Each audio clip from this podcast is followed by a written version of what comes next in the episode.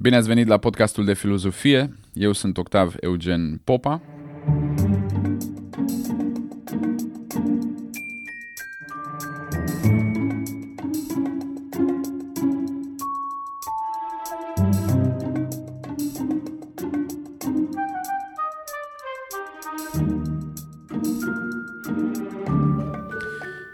Batman. Mai exact, trilogia The Dark Knight, mai exact al treilea film, The Dark Knight uh, Rises. Ne aflăm în uh, Gotham City, în punctul de climax al uh, acțiunii, pentru că Bane uh, preia controlul, Bane jucat de Tom Hardy, preia controlul orașului și organizează niște procese pe repede înainte, așa, procese false, uh, care sunt judecate apropo de Scarecrow, care e jucat de Cillian sau Killian Murphy, tipul din uh, Oppenheimer. Bane este pentru câteva secunde, nu mai mult de 2-3 secunde, este văzut urmărind procesele din uh, public și uh, apare în scenă tricotând. Poftim? Tricotând. Sau în orice caz împletind cumva un fir. Uh, de ce tricotează? De ce tricotează acest uh, supervillain în din nou, momentul cel mai uh, aprins al uh, acțiunii, momentul în care totul pare să se ducă către eșecul inevitabil al lui Batman. Um, cine a avut ochi să vadă, ciudată expresie, a văzut acolo o referință la Madame de Farge, sau Madame de Farge în uh, engleză, personajul negativ care tricota tot timpul când aveau loc uh, execuții pe ghilotină, în romanul istoric al lui Charles Dickens, A Tale of Two Cities, un roman despre Revoluția franceză. E, odată stabilită această legătură, vedem referințe și aluzii peste tot. Să dau câteva exemple. În discursuri, Bane vorbește tot timpul despre oamenii săraci, despre oamenii asupriți, despre nedreptate și așa mai departe. Are un discurs uh, populist și despre vina celor bogați. Are loc o, un atac constant asupra oamenilor bogați. Citez, The powerful will be ripped from their decadent nests. Cei puternici vor fi smulși din cuiburile lor decadente. Alt exemplu, sloganul lui Bane, uh, The Fire Rises, Yes, the fire rises. face aluzie la titlul unui capitol din uh, capitol important din uh, romanul lui Dickens care se numește The Sea Still Rises. Um, uh, unul din actele revoluționare ale lui Bane în film, în film, în film este să um, îi elibereze pe prizonieri din închisoare Behind you stands a symbol of oppression. Aha, 14 iulie 1789, căderea Bastiliei. Și ca să fie clar că toate aceste aluzii nu sunt întâmplătoare, asta, desigur, uh, în caz că ați ratat multele scene cu lupte de stradă și uh, jafuri și revolte populare, um, la sfârșit de tot, ultimul discurs uh, este al comisarului Gordon, jucat de Gary Oldman, care încheie filmul citind dintr-o carte, care este, ce să vezi, A Tale of Two Cities, a lui Dickens, și ține un discurs despre A beautiful city and a brilliant people rising from the abyss. Un oraș frumos și un popor strălucitor care se ridică din abyss. Atât cartea lui Dickens, cât și filmul lui Christopher Nolan se inspiră dintr-un eveniment istoric pe care sunt sigur că îl știți un pic, și anume Revoluția franceză, iar această, acest eveniment istoric ne obligă să ne punem întrebări cu privire la prețul pe care suntem pregătiți sau nu să-l plătim pentru libertate. În final ne obligă să ne întrebăm dacă este adevărat acel principiu că cui pe cui se scoate, în filozofie, cât și în viață, dacă poate, de exemplu, dacă poate moartea fi justificată drept uh, luptă pentru libertate, dacă poate fi teroarea justificată ca luptă pentru dreptate, uh, dacă merită privarea de anumite libertăți pentru câștigarea altora și așa mai departe. După cum vedeți, acestea sunt întrebări uh, destul de dificile, așa că pentru a nu cădea în tentația o atât de prezentă a răspunsurilor simple, trebuie să ne folosim de complexit, să ne bucurăm aproape de complexitatea istorică a evenimentului, să înțelegem evenimentul unde a ajuns de mult încât să ne regăsim în el și să încercăm să găsim răspunsuri la aceste întrebări. Și aș vrea acum să părăsim Gotham, Gotham City și să ne transpunem în anul 1775, când are loc unul din acele evenimente care, dacă n-ar fi fost 100% reale, am fi zis că a fost inventat de un scenarist ceva mai uh, șucubăț.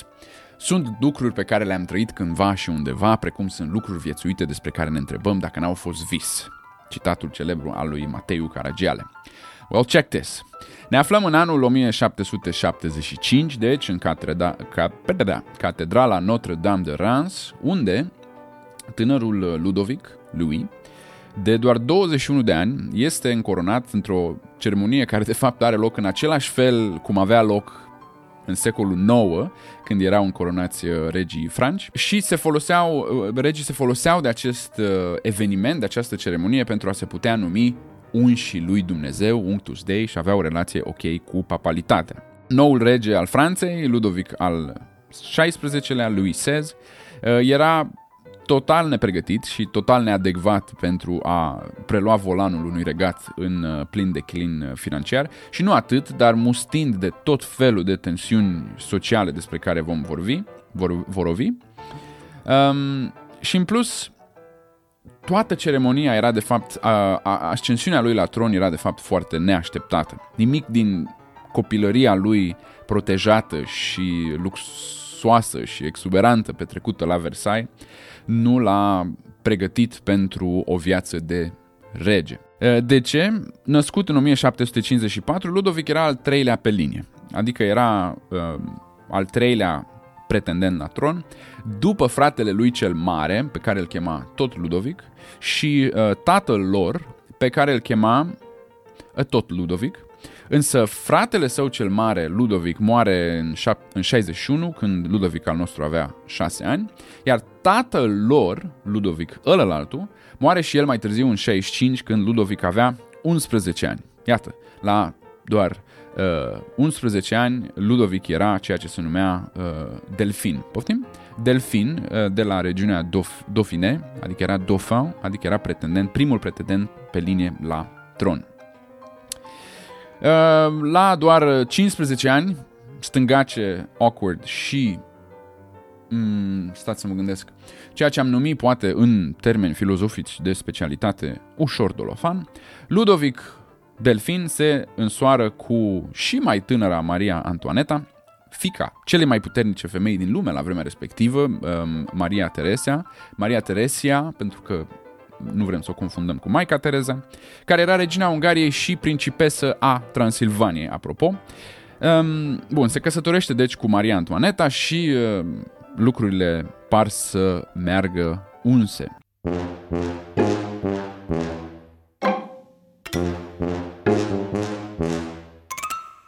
Bun. În mod normal, ceremonia ar fi fost deschisă publicului și um, chiar dacă ar fi fost închisă, Eh, convenția era ca după ceremonie regele să se arate supușilor lui și să țină un discurs sau, în fine, era și convenția asta că regele poate vindeca de anumite boli, deci punea mâna pe bolnavi și așa mai departe.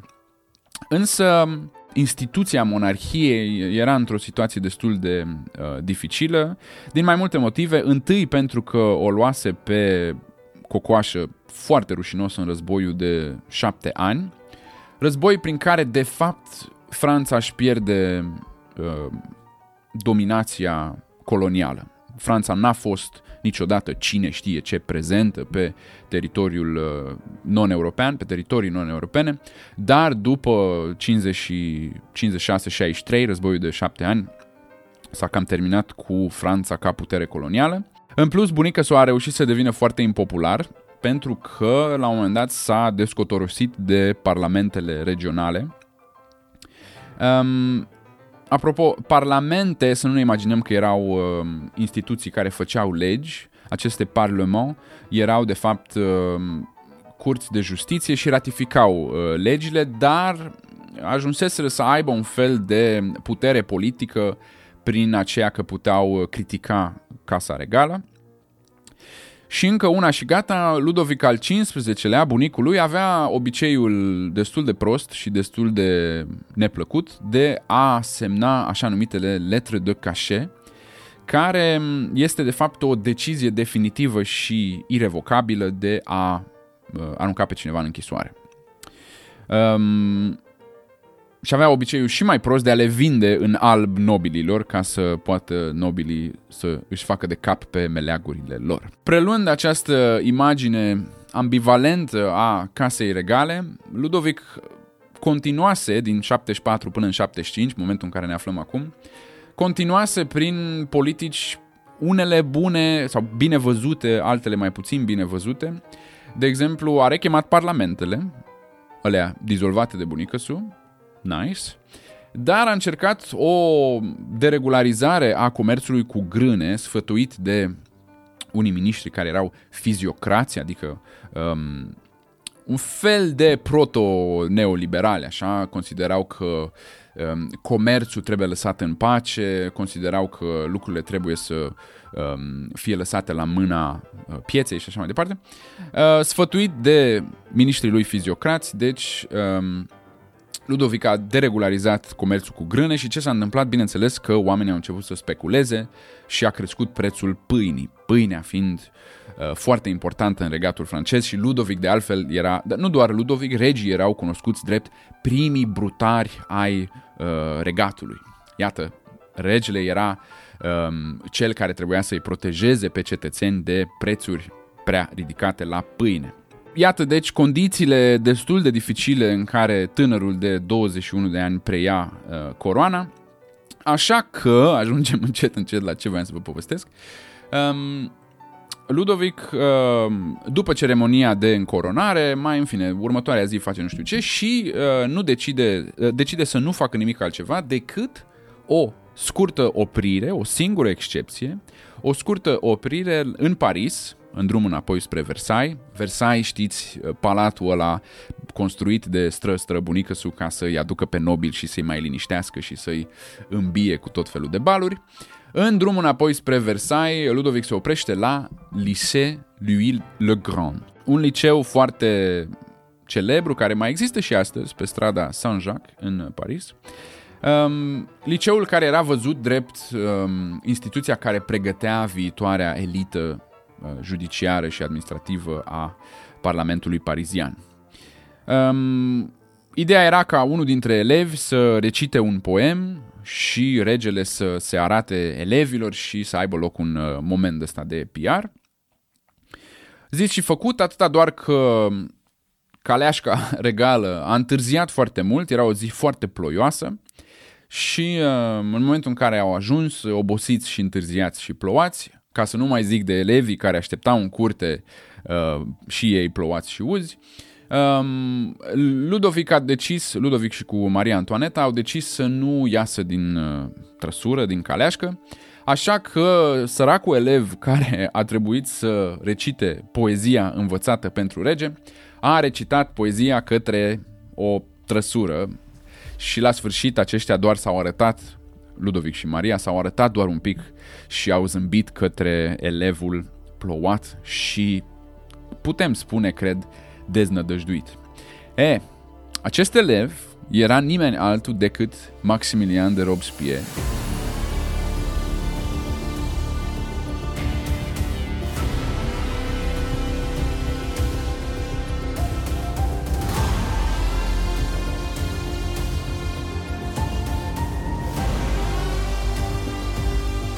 dictatorul care avea să îl înlocuiască într-un fel pe Ludovic și dictatorul care, sau uh, oratorul care avea să susțină foarte aprins cauza execuției lui uh, Ludovic.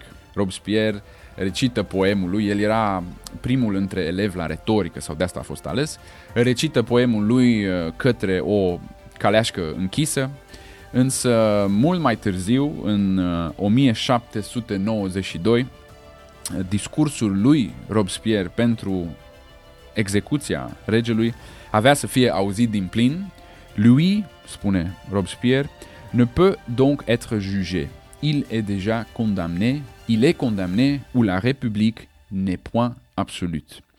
Uh, Ludovic nu poate fi judecat, deci el este deja condamnat uh, și acum mi-aduc aminte, Cillian sau Killian Murphy are o replică asemănătoare uh, când uh, comisarul Gordon spune ce fel de proces e ăsta. Dacă vă uitați, vă invit să revedeți filmul The Dark Knight Rises. Cillian Murphy zice, acesta nu este un proces, uh, tu ai fost deja condamnat, acesta este doar o modalitate de a-ți stabili metoda de execuție. No witnesses? What sort of due process is this? Your guilt has been determined. This is merely a sentencing hearing. Aș vrea să închei această introducere printr-o întrebare. Apropo, aceasta este introducerea pentru întreaga serie. Nu o să fac o introducere de genul ăsta de fiecare dată, pentru că vrem să curgă lucrurile ceva mai ușor. Întrebarea este următoarea. De ce ne interesează filozoficește, așa? De ce ne interesează Revoluția franceză? Aș vrea să punctez um, ce avem aici, aș vrea să punctez două motive bine știute și unul ceva mai puțin știut sau acceptat, dar ceva mai profund, cred eu. Primul motiv, evident, despre care am tot vorbit, este că Revoluția franceză este un moment în care filozofia coboară în stradă, după cum am tot spus. Am văzut și în cazul uh, Revoluției Glorioase în Anglia, Revoluția engleză fusese declanșată de um, idei iluministe, idei liberale, după cum fusese și războiul de independență american, Revoluția americană. Și atunci ne uităm la momente în care ideile filozofice, care de altfel sunt frumos de citit așa în uh, cărți foarte groase și foarte erudite, ideile filozofice sunt aplicate, sunt ceea ce omul de știință numește operaționalizate. Este un moment în care, de care trebuie să profităm pentru că dacă influența ideilor liberale în cazul Revoluției engleze și americane este acolo, dar este subtilă, aici ea este foarte evidentă. Avem parte aproape de un uh, setting experimental în care putem observa anumite variabile mult mai ușor pentru că ele sunt mult mai active sau mult mai de impact. Putem, dacă vrem, merge pe distinția popularizată de Jonathan Israel între un iluminism moderat, Locke, Montesquieu, Voltaire și așa mai departe, și un iluminism radical, termenul lui uh, Israel, uh, a lui Rousseau, Diderot și, uh, Diderot și Helvetius, și vom descoperi influența ambelor și, de fapt, conflictul dintre cele două în decursul Revoluției și felul în care aceste două interpretări ale iluminismului creează tot felul de facțiuni politice. Avem uh, Jacobin, Girondin sau Girondin, Montagnards, Feuillants, Enragés, Sans-Culottes, Royaliști și așa mai departe. Acesta este primul motiv, da? Revoluția franceză este o ocazie de care trebuie să profităm pentru că aici, mai mult decât în altă situație, ideile filozofice sunt um, aplicate. Un al doilea motiv este că Revoluția franceză, dincolo de faptul că ingredientul activ, dacă putem spune asta, este ideea filozofică, nu numai, dar între altele ideea filozofică, Revoluția franceză marchează începutul lumii în care încă trăim, o lume pe care o știm.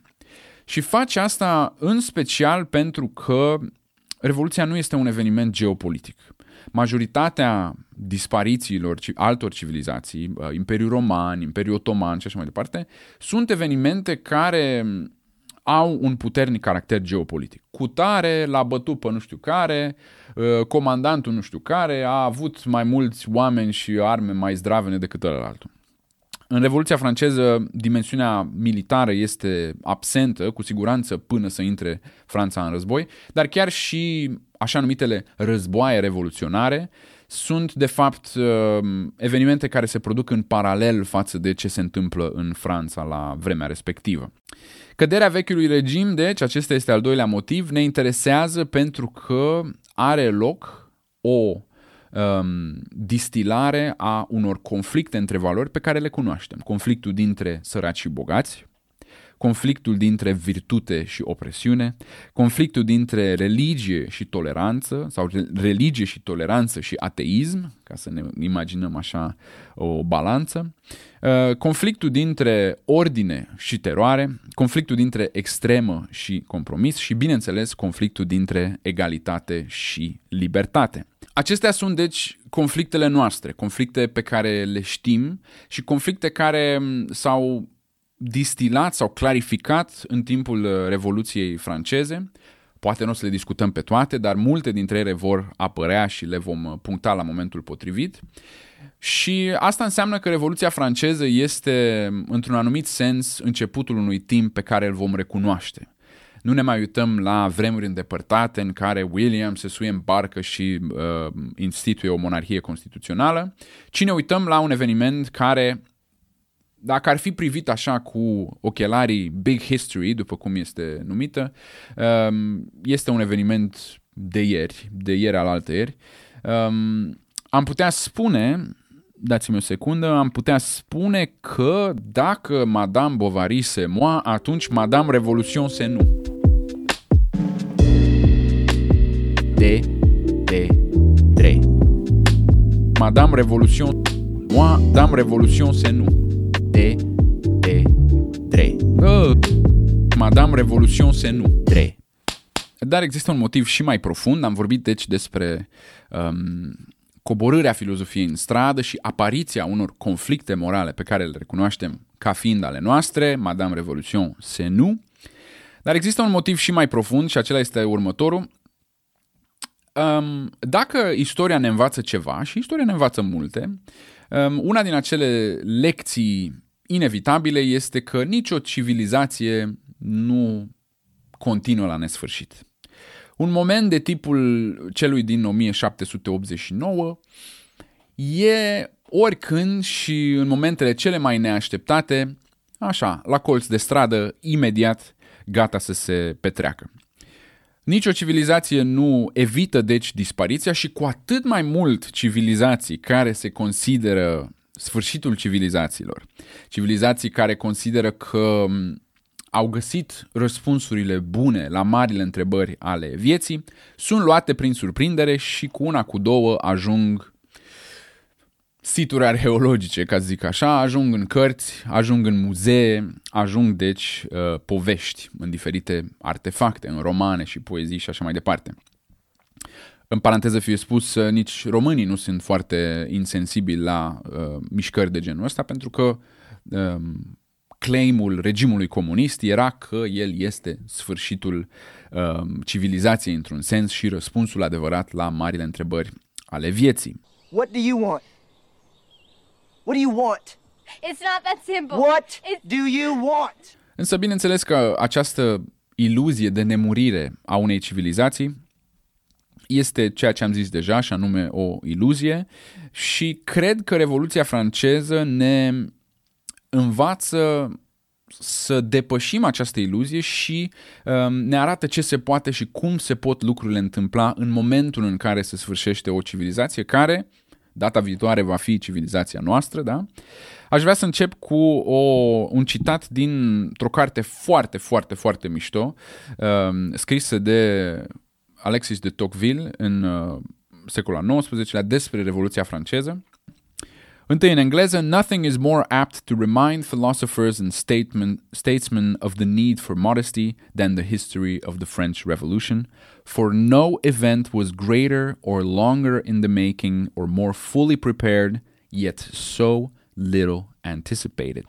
Capitolul continuă cu uh, multe exemple de oameni care aveau Revoluția franceză așa în fața nasului și n-au văzut-o venind.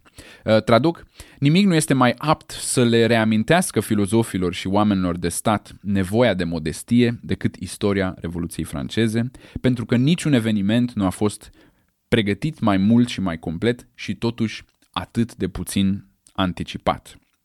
Nevoia de modestie, deci, donc. Poate lumea în care trăim nu este atât de stabilă și atât de finală, hai să spunem așa, pe cât ne place să uh, credem.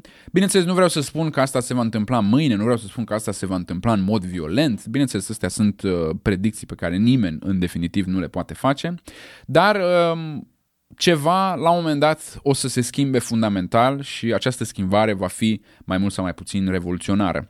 Care va fi scânteia? Nu știm, pentru că nimeni n-a știut, iată, după cum spune Tocqueville, nici oameni care erau cei mai în măsură să prezică venirea Revoluției nu au fost în stare să o facă. Poate e încălzirea globală, da? poate e următoarea, eu știu, următoarea pandemie sau următorul război, sau poate e un fapt mic, poate e un fapt mic, după cum vom vedea și în Revoluția franceză, poate e un fapt mic, o mică, mică, mică nedreptate cu care toți ne-am obișnuit și pe care o considerăm naturală. Vreau să dau un exemplu. Um, felul în care noi plătim taxe și impozite este proporțional. Suntem egali pentru că plătim cu toții nu același impozit în mod absolut, ci pentru că plătim cu toții aceeași proporție din venituri ca impozit. De ce, în aceste condiții, amenziile sunt definite în mod absolut? Dacă eu merg cu 100, s-a întâmplat de curând, da, de aici mi-a venit ideea, dacă eu merg cu 108 la oră într-o zonă în care am voie cu 100, eu primesc amendă 57 de euro. Dacă Gigel, care are o companie cu cât PIB-ul României, merge cu aceeași viteză în aceeași zonă, ia aceeași amendă de 57 de euro. Înțeleg, egalitate în fața legii. Dar egalitate în fața legii câteodată înseamnă egalitate relativ la o pondere, altă dată înseamnă egalitate relativ la o sumă fixă. Bine, nu spun că asta va fi scânteia care va, uh, ne va răsturna lumea cu roțile în sus, dar buturica, buturuga, buturica, buturuga mică răstoarnă carul mare. Vreau să închei această introducere, giga, mega introducere, prin a spune că dacă vreți să susțineți acest uh, podcast, o puteți face pe platforma Patreon, www.patreon.com octavpova, aveți linkul în descriere, unde puteți stabili dumneavoastră cât vreți să donați pentru fiecare episod, cât face, cât, cât merită, cât bagă. Sper să vă placă și propun să îi dăm bătaie.